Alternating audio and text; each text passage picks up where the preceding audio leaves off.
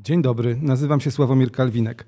Zaczynamy Filmową Migawkę, podcast produkowany w Wytwórni Filmów Oświatowych, realizowany razem z Akademickim Ośrodkiem Inicjatyw Artystycznych w Łodzi i studentami filmoznawstwa Uniwersytetu Łódzkiego.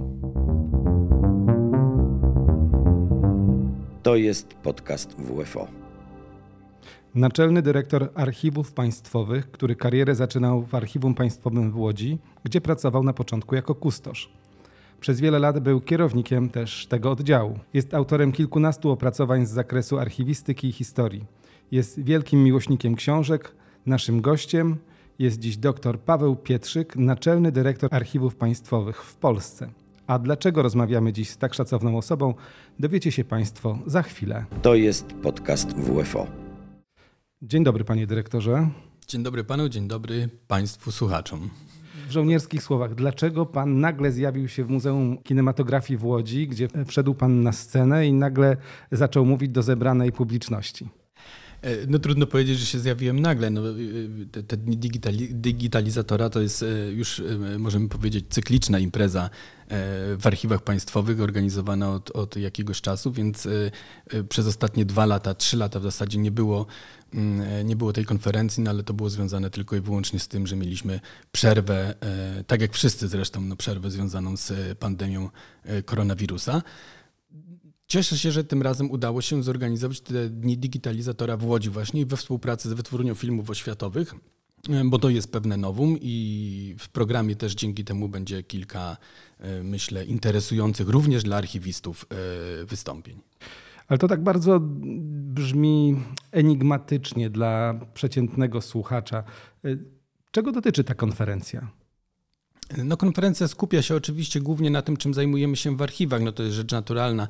Archiwa państwowe to jest sieć trzydziestu trzech placówek zlokalizowanych na terenie całego kraju. To są trzydzieści trzy archiwa państwowe podległe właśnie Naczelnemu Dyrektorowi Archiwów Państwowych i wśród tych trzydziestu trzech archiwów są takie, bym powiedział, jest kilka wyjątkowych archiwów, czyli trzy archiwa o charakterze centralnym, w tym również Narodowe Archiwum Cyfrowe, które w, w swoim zamierzeniu no, ma być tym archiwum, które jest takim trochę przodownikiem w tych kwestiach związanych i z cyfryzacją, i z digitalizacją zasobu archiwalnego.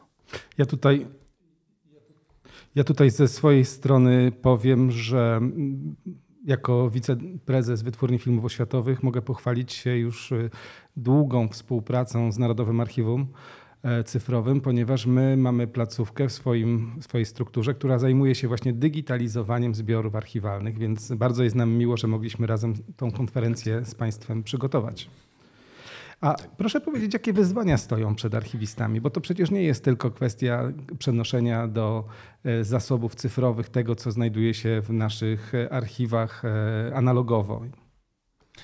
No oczywiście, że, nie, że to nie jest tylko ta, ta kwestia, aczkolwiek kwestia ta od jakiegoś czasu, a na pewno w niedalekiej przyszłości wyrasta na taką kwestię, no jedną z bardziej kluczowych.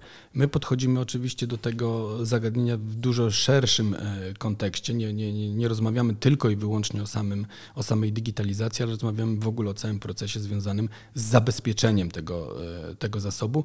I ja rozumiem digitalizację w ten sposób, że jest to właśnie kolejny prawie że końcowy etap związany z zabezpieczeniem zasobu archiwalnego. Początkowym etapem tego, tego procesu jest planowanie, jest konserwacja, jest przygotowanie tego materiału do tego, żeby on mógł być zdigitalizowany, a ostatnim etapem jest no właśnie zabezpieczenie albo na serwerach, albo na dyskach twardych, albo udostępnianie w sieciach szerokopasmowych. Ale wróćmy do tej informacji, co to jest, bo dla, jak wspomniałem, takiego szerokiego widza, zwykłego słuchacza naszych podcastów, to jest enigmatyczne. Co znajduje się w archiwach państwowych? No w archiwach państwowych y, znajduje się generalnie, możemy powiedzieć, y, największy skarb, jakim, y, o jaki państwo polskie powinno dbać, czyli y, źródła do dziejów, y, do historii y, i państwa polskiego, i społeczeństwa, i poszczególnych regionów kraju, i do dyplomacji, jaki ten, jaki ten kraj prowadzi, i do stosunków międzynarodowych naszych z innymi państwami. No generalnie wszystko, co jest związane z historią, z kulturą, ze sztuką. Tam są źródła. I jak rozumiem, te źródła są w tej chwili przechowywane głównie w tych nośnikach analogowych, które ulegają degradacji. No siłą rzeczy papier się rozpada, inne nośniki również, więc trzeba to zabezpieczyć. E, oczywiście cały czas jesteśmy na etapie takim, że e, zdecydowanie, e, no nawet nie można powiedzieć, że zdecydowana większość, no generalnie e, cały zasób e, archiwalny e, przechowywany w magazynach archiwów państwowych to jest w tym momencie zasób e, analogowy. Tak, powiedzmy ogólnie, tak, bo to nie jest nie tylko papier, ale powiedzmy zasób analogowy, bo są to również taśmy filmowe, są to płyty gramofonowe, są różnego rodzaju innego nośniki, ale generalnie jest to zasób analogowy. Tak naprawdę dokumenty elektroniczne dopiero pomalutku, naprawdę pomalutku zaczynają do archiwów państwowych spływać. My jesteśmy gotowi na to, żeby te dokumenty elektroniczne przejmować. Mamy specjalny system dedykowany do tego, a nazywa się on Archiwum Dokumentów Elektronicznych. Natomiast no to, to, mimo wszystko to będzie przyszłość. Tak? No, na, na razie zgodnie z tymi zapisami ustawowymi, które mamy, dokumenty elektroniczne powinny trafiać do archiwów państwowych po dziesięciu latach od momentu ich wytworzenia, więc w zasadzie mamy pierwsze, pierwsze lata takie, które wytwórcy tych dokumentów powinni pomału zacząć je przekazywać. Natomiast gro tego, co przechowujemy, czyli w zasadzie, no mówię, praktycznie sto procent w tym momencie to jest ponad trzysta sześćdziesiąt kilometrów akt. Co to znaczy trzysta sześćdziesiąt kilometrów akt? trzysta sześćdziesiąt kilometrów akt to jest, to znaczy tylko i wyłącznie tyle, że jakbyśmy je tak sobie ułożyli tutaj od Łodzi, teczka po teczce, no to byśmy dojechali do Gdańska mniej więcej. To jest olbrzymia ilość. Ja też przyznam się, że właśnie będąc w zarządzie Wytwórni Filmów Oświatowych spotykam się może nie aż z taką skalą zjawiska, ale my też jesteśmy właścicielami pięćdziesięciu pięciu tysięcy puszek z taśmą filmową, które są, wydawać by się mogło, magazynem, ale gdyby chcieć to przenieść też do cyfrowego zasobu, o czym za chwileczkę będziemy mówili, to to jest olbrzymie zadanie. O tym natomiast będziemy mówili za chwilę. Na chwil... Zapraszam Państwa na krótką przerwę, żeby przypomnieć, gdzie można słuchać naszego podcastu. Naszych podcastów możecie Państwo słuchać na platformie YouTube, Spotify, Apple Podcast, Google Podcast oraz na stronie Akademickiego Ośrodka Inicjatyw Artystycznych. Odnośniki znajdziecie na stronie www kropka com kropka pl łamane podcast lub w opisie odcinka. A my wracamy do naszego gościa, którym jest dzisiaj Naczelny Dyrektor Archiwów Państwowych w Polsce, pan Paweł Pietrzyk, doktor Paweł Pietrzyk. Tak jak tutaj ustaliliśmy przed momentem, to jest olbrzymie zadanie i to takie zadanie, które zostanie na wieki. To jest ważne dla przyszłych pokoleń, i dla, bo nasze zasoby, dziedzictwo kulturowe, dziedzictwo historyczne może ulec zniszczeniu, więc można powiedzieć, że to, co Państwo robicie, jest heroiczne dla Polski. No, tym bardziej m- możemy sobie to z- coraz lepiej uświadamiać właśnie w takich e, momentach e, dziejowych, powiedzmy, w jakim aktualnie jesteśmy, tak? Czyli no właśnie ten, ten świat post, post-covidowy troszkę możemy tak powiedzieć, bo pandemia jednak uświadomiła nam różne rzeczy i pokazała też trochę inną rzeczywistość, pokazała tak, że, że, że może się zdarzyć tak, że raptem nie wiem, no, staje gospodarka, staje administracja, jesteśmy zamknięci w domach i trzeba się nauczyć też funkcjonować w takiej rzeczywistości.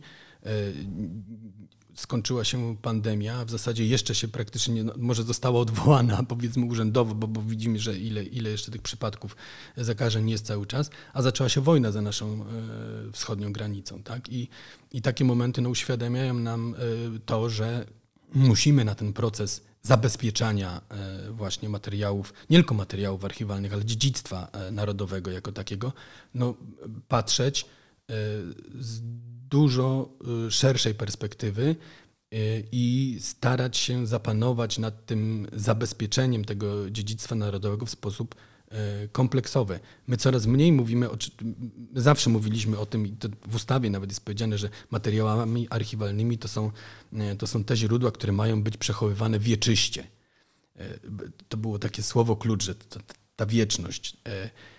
Od momentu, jak coraz bardziej obcujemy z dokumentem elektronicznym, od momentu, jak zaprzyjaźniamy się, powiedzmy, z, z całą informatyzacją, ze sprzętem, widzimy, jak ta wieczność tak naprawdę nam się oddala. i widzimy, jak łatwo możemy różne informacje tracić. I wbrew pozorom wcale tutaj, przynajmniej na razie jesteśmy jeszcze na tym etapie, że, że, że wcale nie uznawalibyśmy, że to akurat papier jest takim najmniej materiałem, na którym należałoby przechowywać te informacje, no bo się okazuje, że jakieś tam zapisy nawet od starożytności jednak do naszych czasów przetrwały. Tak? Póki co nie mamy takich badań, które by nam na, na pewno powiedziały, że okej, okay, to co zapiszemy na, nie wiem, na dysku, na serwerze, będziemy przechowywać na innych nośnikach danych, to to spokojnie, nie ma się czym przejmować, za tysiąc lat sobie na pewno to odtworzymy. Tego nie wiemy. Tak? Papier już wiemy, że w określonych warunkach klimatycznych dobrze przechowywany, dobrze konserwowany, jest jednak w stanie przetrwać, no możemy powiedzieć, tysiące lat. Tak? Więc jest to jednak jakiś nośnik taki dosyć trwały. Archiwistyka i przechowywanie archiwaliów to jest problem technologiczny, o którym pan przed chwileczką powiedział, ale też organizacyjny. Na przykład dostarczanie tych materiałów do publiczności, to żeby ktoś miał wgląd, czy to w materiały, które pochodzą właśnie z papierowych zasobów, czy na przykład to są materiały filmowe, to jest następny temat. I tutaj mam takie pytanie do pana, ponieważ sam w swojej praktyce spotkałem się z taką propozycją, żeby materiały, które są w naszym archiwum Wytwórni Filmów Oświatowych, przekazać pewnej niemieckiej prywatnej firmie, która oczywiście zadba o wszystkie technologiczne aspekty przekonwertowania to na, tego zasobu na postać cyfrową, a my się nie musimy martwić, dostaniemy od tego udział w zyskach. Nie zgodziłem się na to, mogę powiedzieć, ponieważ miałem takie poczucie, że to jest jakby narażanie strategicznych zasobów spółki na niebezpieczeństwo przejęcia najprościej. Tracę nad tym kontrolę. Jak to wygląda, jeżeli chodzi o archiwalia? Czy też takie, takie niebezpieczeństwa są?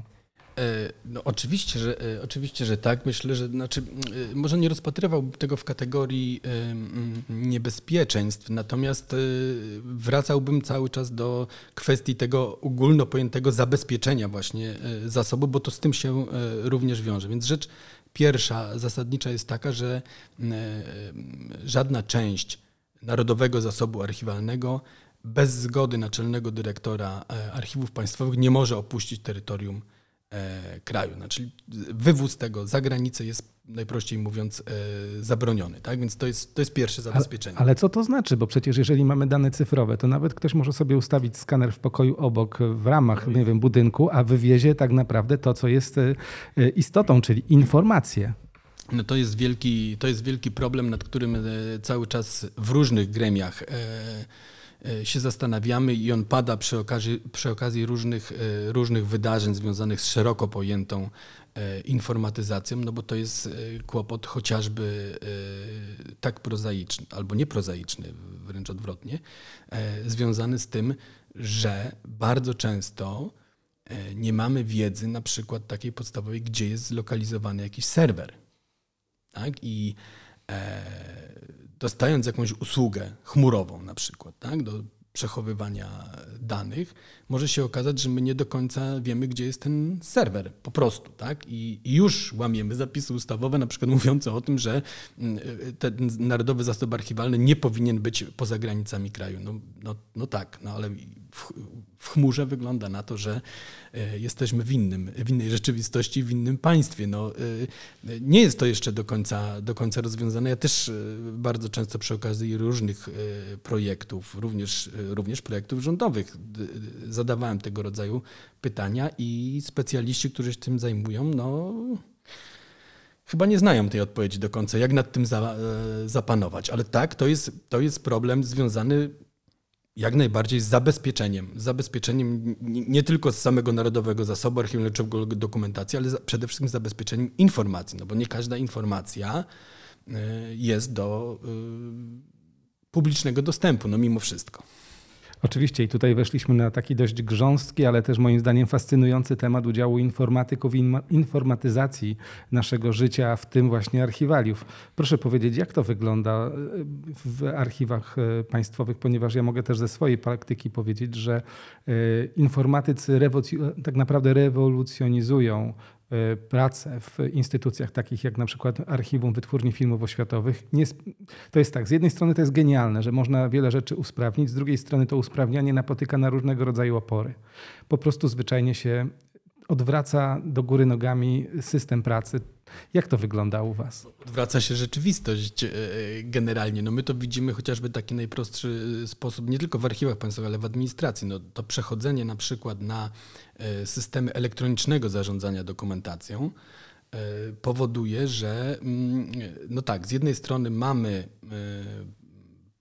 pewne ułatwienia, znaczy tak, najpierw widzimy, jaki to napotykało opór faktycznie, no bo to jest kwestia mentalna. No ludzie muszą się przyzwyczaić do tego, że coś, co zostało od razu wytworzone w formie pliku elektronicznego, to też jest dokument, tak? Nie muszę tego pliku drukować, nie muszę go podpisywać odręcznie, żeby on nabrał mocy prawnej. No do tego ta, więc ta zmiana mentalna była konieczna. Konieczne były oczywiście pewne uregulowania prawne również w kodeksie postępowania administracyjnego, gdzie zrównano ten dokument elektroniczny z dokumentem papierowym, gdzie wprowadzono w końcu takie zapisy dotyczące pieczęci elektronicznej, podpisu elektronicznego i tych wszystkich, wszystkich niezbędnych rzeczy, które są potrzebne do tego, żeby uznać dokument elektroniczny za pełnoprawny. I tak, i tak naprawdę już po pewnym czasie, kiedy zaczynamy z tego korzystać, funkcjonować, to nie tylko widzimy, że jest łatwiej, prościej, szybciej,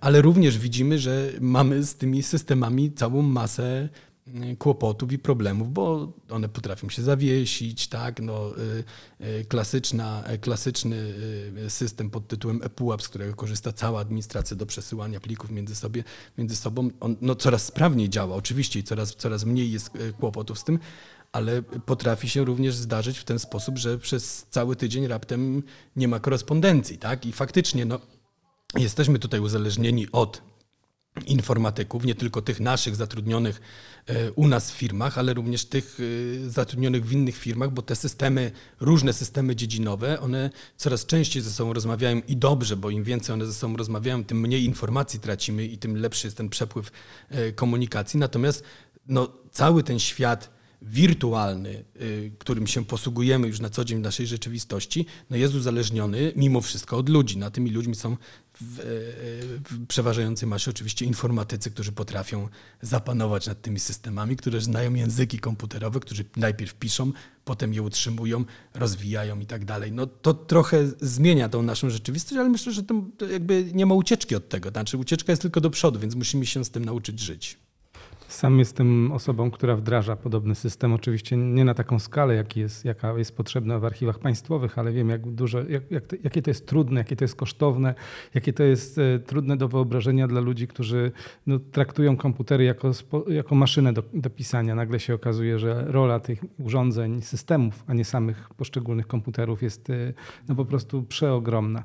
Ale wróćmy jeszcze do naszej e, konferencji i do tego, czym się będzie, będziemy zajmowali, bo udział w Wytwórni Filmów Oświatowych w tej konferencji jest taki, że, będzie, że my między innymi opowiadamy o tym, w jaki sposób następuje sam proces digitalizacji, jakie są techniczne aspekty, ale też organizacyjne aspekty tej pracy. Proszę powiedzieć, jak, jak to wygląda od strony archiw, archiwistyki ogólnie? Czy, czy te olbrzymie ilości danych, te bardzo skomplikowane rzeczy, takie jak kodeki, taśmy do zapisu danych, to, to, to jest, że tak powiem, rzeczywistość, w której już wszyscy archiwiści się doskonale czują? Nie, no oczywiście, że, oczywiście, że jeszcze nie jest to ta rzeczywistość i myślę, że jeszcze trochę czasu potrzebujemy do tego, żeby się czuć doskonale w tej, w tej rzeczywistości zdigitalizowanej, natomiast no, staramy się jak możemy nadążać za tą rzeczywistością i rozwijać się również w tych kwestiach związanych z digitalizacją zasobu archiwalnego. No, przede wszystkim z tego względu, o którym powiedziałem wcześniej, czyli to już się dzieje, to już jest nasza rzeczywistość. Coraz więcej zasobów archiwalnych udostępniamy online w sensie takim, że możemy powiedzieć, że korzystający z tych informacji zgromadzonych w archiwach coraz częściej zaglądają właśnie na stronę szukaj w archiwach kropka gov kropka p l, gdzie te skany z całej sieci archiwów państwowych są, są udostępniane i korzystają z tego zasobu w ten sposób, a coraz mniej osób zaczyna fizycznie przychodzić do archiwów i korzystać z materiałów archiwalnych na miejscu. Co jest oczywiście, szczególnie dla tej starszej generacji archiwistów, no pewnym takim złym trendem, bym powiedział. Także oni tak nie, woleliby takiego użytkownika, który wie, po co przychodzi do archiwum, wie, czego szuka, siada przy biurku, przegląda te wielkie tomiszcza, a potem jeszcze powstaje z tego jakaś fajna, poważna praca naukowa. Natomiast no, rzeczywistość jest taka, że coraz więcej osób korzystających z zasobów archiwalnych to już nie są naukowcy. Tak? Ten, ten świat też się zmienia, więc coraz więcej jest hobbystów, genealogów, regionalistów, coraz więcej osób zainteresowanych zupełnie jakimiś małymi, wydawałoby się z punktu widzenia całej historii, problemami, i, i oni wolą korzystać online. No przede wszystkim genealodzy, tak? To jest cała, cała masa i to jest cały, cały trend teraz, który już się od, od, od dobrych kilku czy kilkunastu lat rozwija i wcale nie widać, że miałby się w najbliższym czasie zwijać, mówiąc kolokwialnie, tylko wręcz odwrotnie, no, coraz więcej osób tymi tą historią własnej rodziny, własnego regionu jest zainteresowanych i oni, to, to jest najlepszy przykład, jak oni potrafią się organizować na swoich portalach, również wymieniać informacjami, również pokazują nasze zasoby na swoich portalach.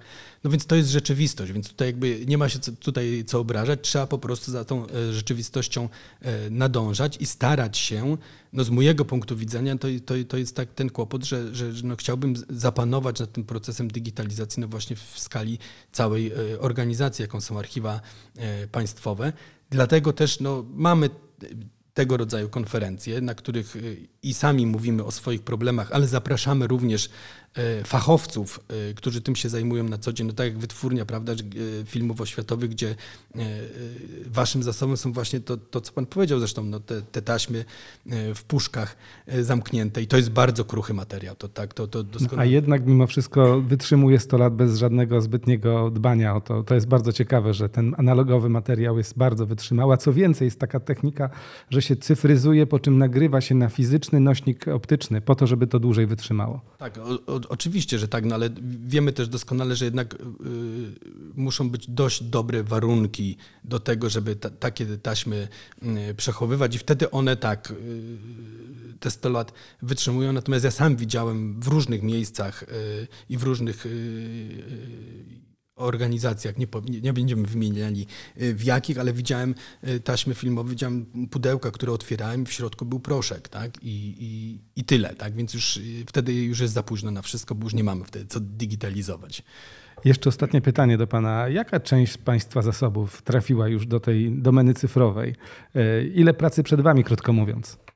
No, jeżeli wrócimy do tego jednego z pierwszych pytań, o którym opowiadałem, że jakbyśmy te, te analogowe zasoby ułożyli tak taczka po teczce, to byśmy z Łodzi dojechali do Gdańska, a równocześnie chwalimy się i myślę, że jest się czym chwalić, bo mimo wszystko to jest jakiś, jakaś konkretna praca już wykonana. Tym, że w tym momencie pięćdziesiąt kilka milionów skanów dokumentów już jest w tej domenie publicznej dostępna i można ją przeglądać, ale to są skany już wykonane. Natomiast co jest ważne, cała ewidencja tego zasobu, którego, który mamy, czyli tych trzysta sześćdziesiąt kilometrów akt, jest już dostępna, tak? Czyli pod względem informacyjnym użytkownik może online, online zapoznać się z tym, jak te zasoby archiwów wyglądają, tak? Z tego ponad pięćdziesiąt milionów skanów już jest dostępnych, ale no to jest no promil, no mimo wszystko jesteśmy na początku.